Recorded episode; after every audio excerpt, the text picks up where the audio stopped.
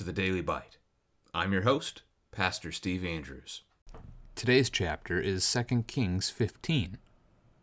In the 27th year of Jeroboam, king of Israel, Azariah the son of Amaziah, king of Judah, began to reign. He was 16 years old when he began to reign, and he reigned 52 years in Jerusalem. His mother's name was Jecoliah of Jerusalem. And he did what was right in the eyes of Yahweh according to all that his father Amaziah had done. Nevertheless, the high places were not taken away. The people still sacrificed and made offerings on the high places. And Yahweh touched the king so that he was a leper to the day of his death, and he lived in a separate house. And Jotham the king's son was over the household, governing the people of the land. Now the rest of the acts of Azariah and all that he did, are they not written in the book of the Chronicles of the kings of Judah? And Azariah slept with his fathers, and they buried him with his fathers in the city of David, and Jotham his son reigned in his place.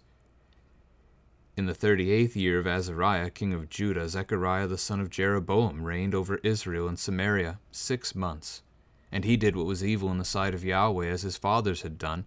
He did not depart from the sins of Jeroboam the son of Nebat, which he made Israel to sin.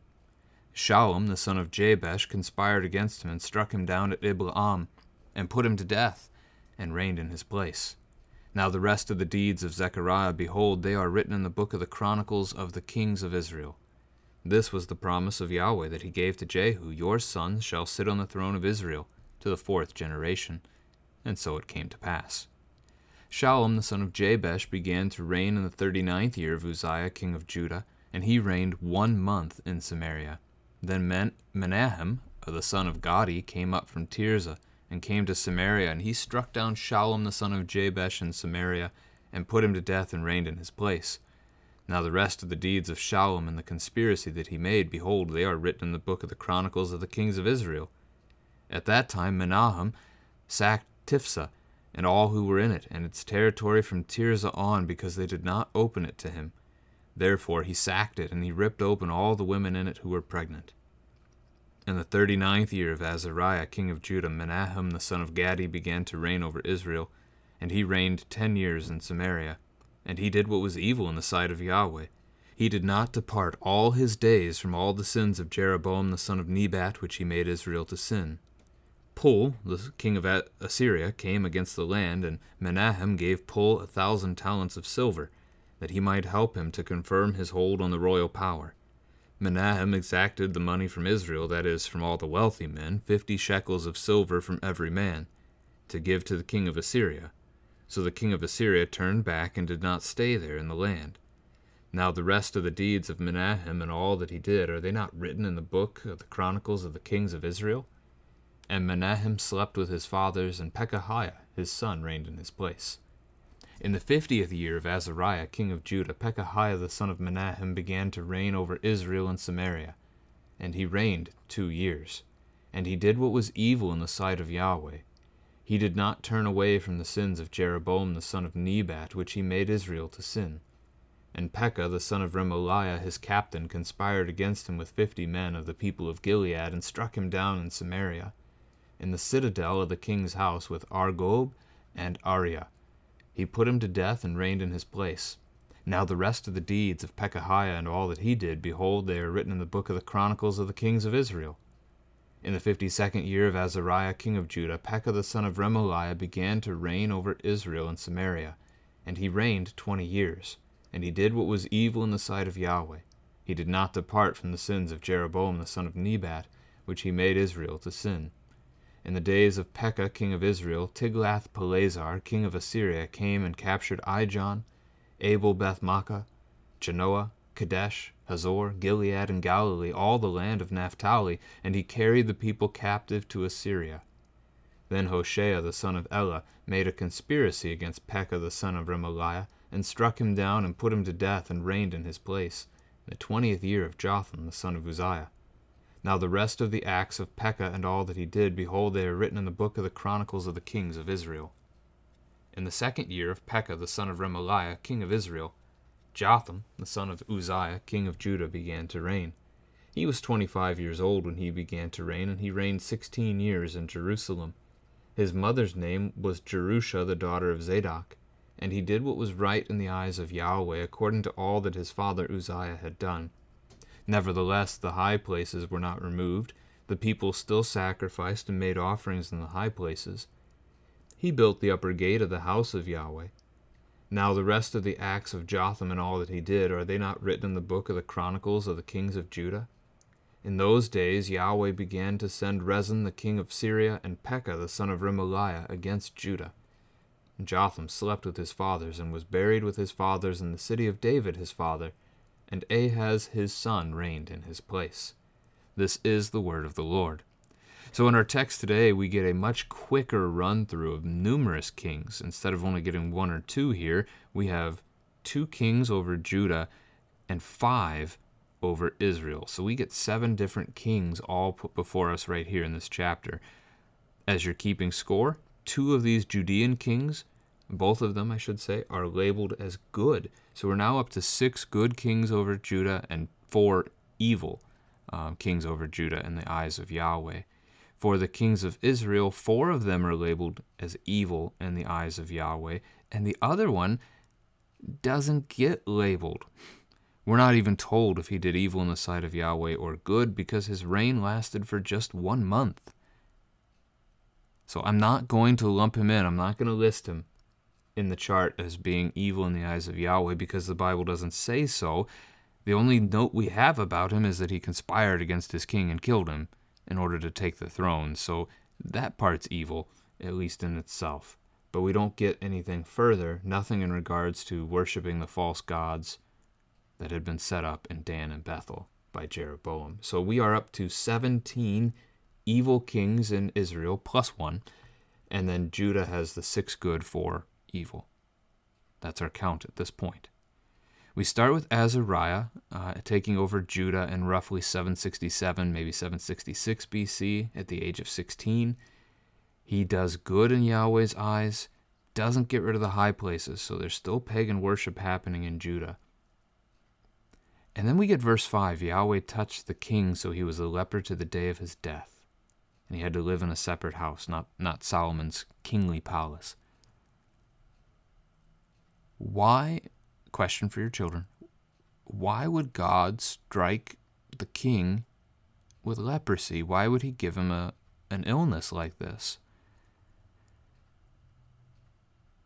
Now, we actually have the answer to that question. You can read about it in Second Chronicles chapter 26 about a specific sin that Azariah commits and the Lord responds to that. So you can see that there.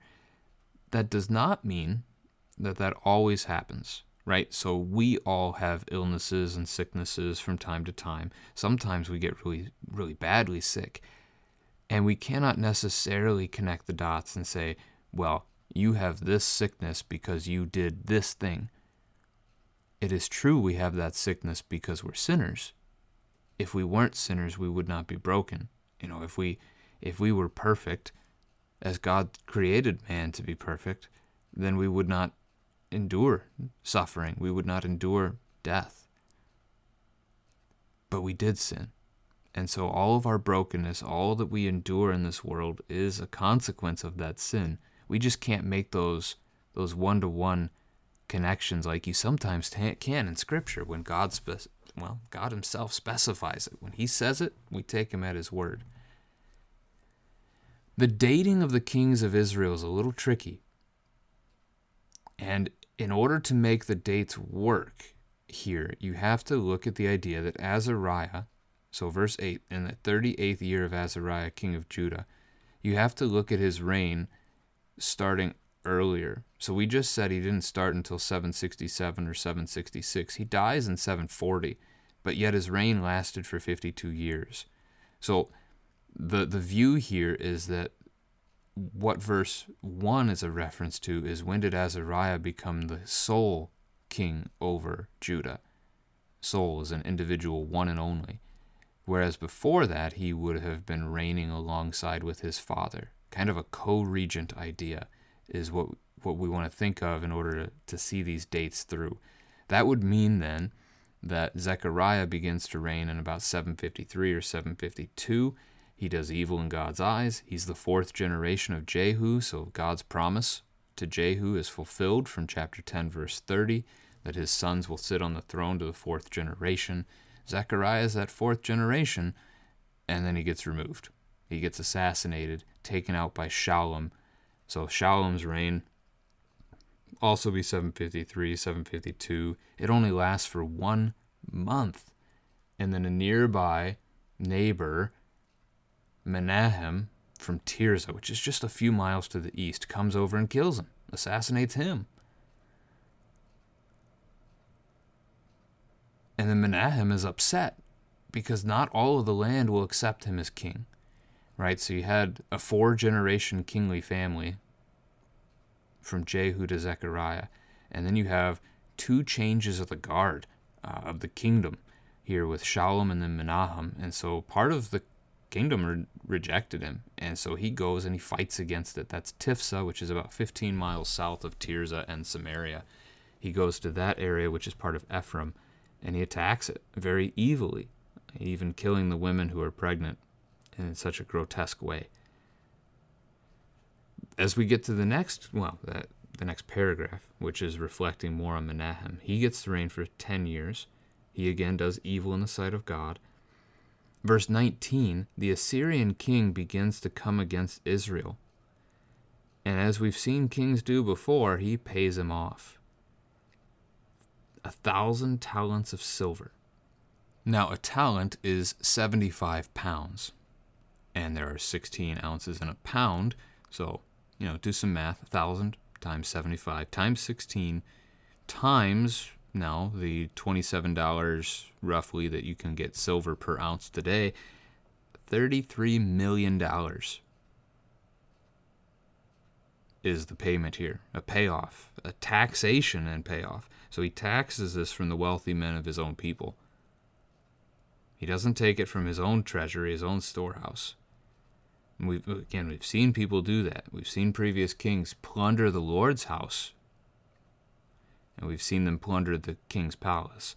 Here, Menahem plunders his own people for this one. And that worked. Pul leaves and goes away. Menahem dies, and his son Pekahiah takes over. That's roughly 742, 741, something like that. He also does evil in God's eyes reigns for only two years before his captain, Pekah, conspires against him and assassinates him. So we have another change in the the kingly line here as we now go to Pekah. Pekah would take over in 740, the 52nd and final year of Azariah. Azariah, by the way, is also known in, in the Bible as Uzziah. So this pairs with Isaiah chapter 6, verse 1, in the year that King Uzziah died. So as we're looking at this paragraph now, this is the same time that Isaiah becomes the prophet to God's people. Pekah reigns 20 years. He does evil in the sight of God. And as he reigns as king, Assyria becomes a much bigger enemy, a much bigger threat. Tiglath-Pileser, who is known uh, certainly in history, begins to attack and he takes territory on both sides of the Jordan River away from Israel. And he takes the people and he carries them captive back to Assyria far off to the east. This is just the beginning. Things are going to get worse. So Hoshea conspires against Pekah and strikes him down. And we have another change in Israel's kingdom. Now, the text was going to finish up with Jotham, who takes over 740, 739, 738, somewhere in there, for his father Uzziah. And he reigns for 16 years, doing right in the eyes of Yahweh. So, our second good Judean king of the chapter, but doesn't get rid of those high places still. Those pagan high places remain. Verse 37 is going to be important. In those days, Yahweh began to send Rezin the king of Syria and Pekah the son of Remaliah against Judah. So he's got 18 years of overlap with Pekah as king of Israel. And Pekah and Rezin are going to terrify Jotham. And by the time Jotham dies and his son Ahaz begins to reign, if dad was afraid, Ahaz is much more afraid. And we're going to see that. And we'll talk about that if we don't see much of it. We'll talk about that tomorrow nonetheless. So, this is the end of our chapter today. A couple of things that you can talk about with your family. Is the position of king a job you'd want? And this has been this has been rough, right? The last two kings of Judah entering the chapter had been assassinated. Here we see three of the kings of Israel assassinated. There's a lot of that going around. To be honest, in terms of, of politics here,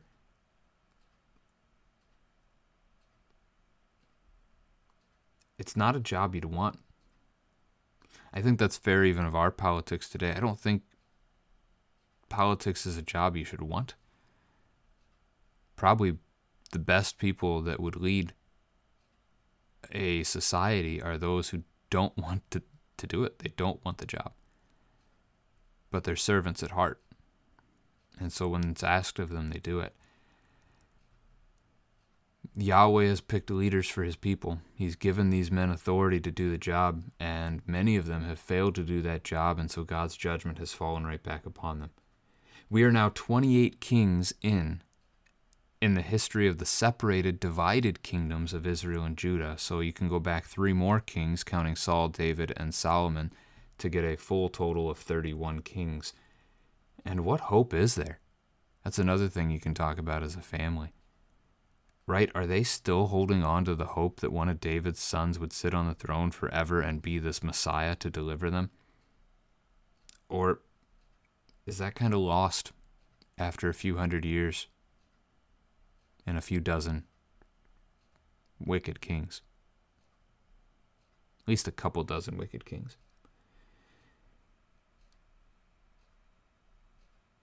Promise of a Messiah still exists. The people may have lost sight of it, and in most cases they had. But God's promise still stands, and that's something we hold on to as his people today. It's been a long time. It's been 2,000 years. There's been a lot of evil. There's been a lot of suffering. It's hard to keep our eyes fixed on the promise that the Messiah, Jesus, will come again and he will take us to be with him in the paradise he's preparing for us. But it's true. It's a promise that God has made, and the Lord does not go back on his word. So, encourage your children to know that Christ is the true King, the better King than all of these that we've been reading about. He keeps God's word, does what is right in the eyes of his Father, and, as a humble servant, lays down his life on behalf of the people he served. You and me.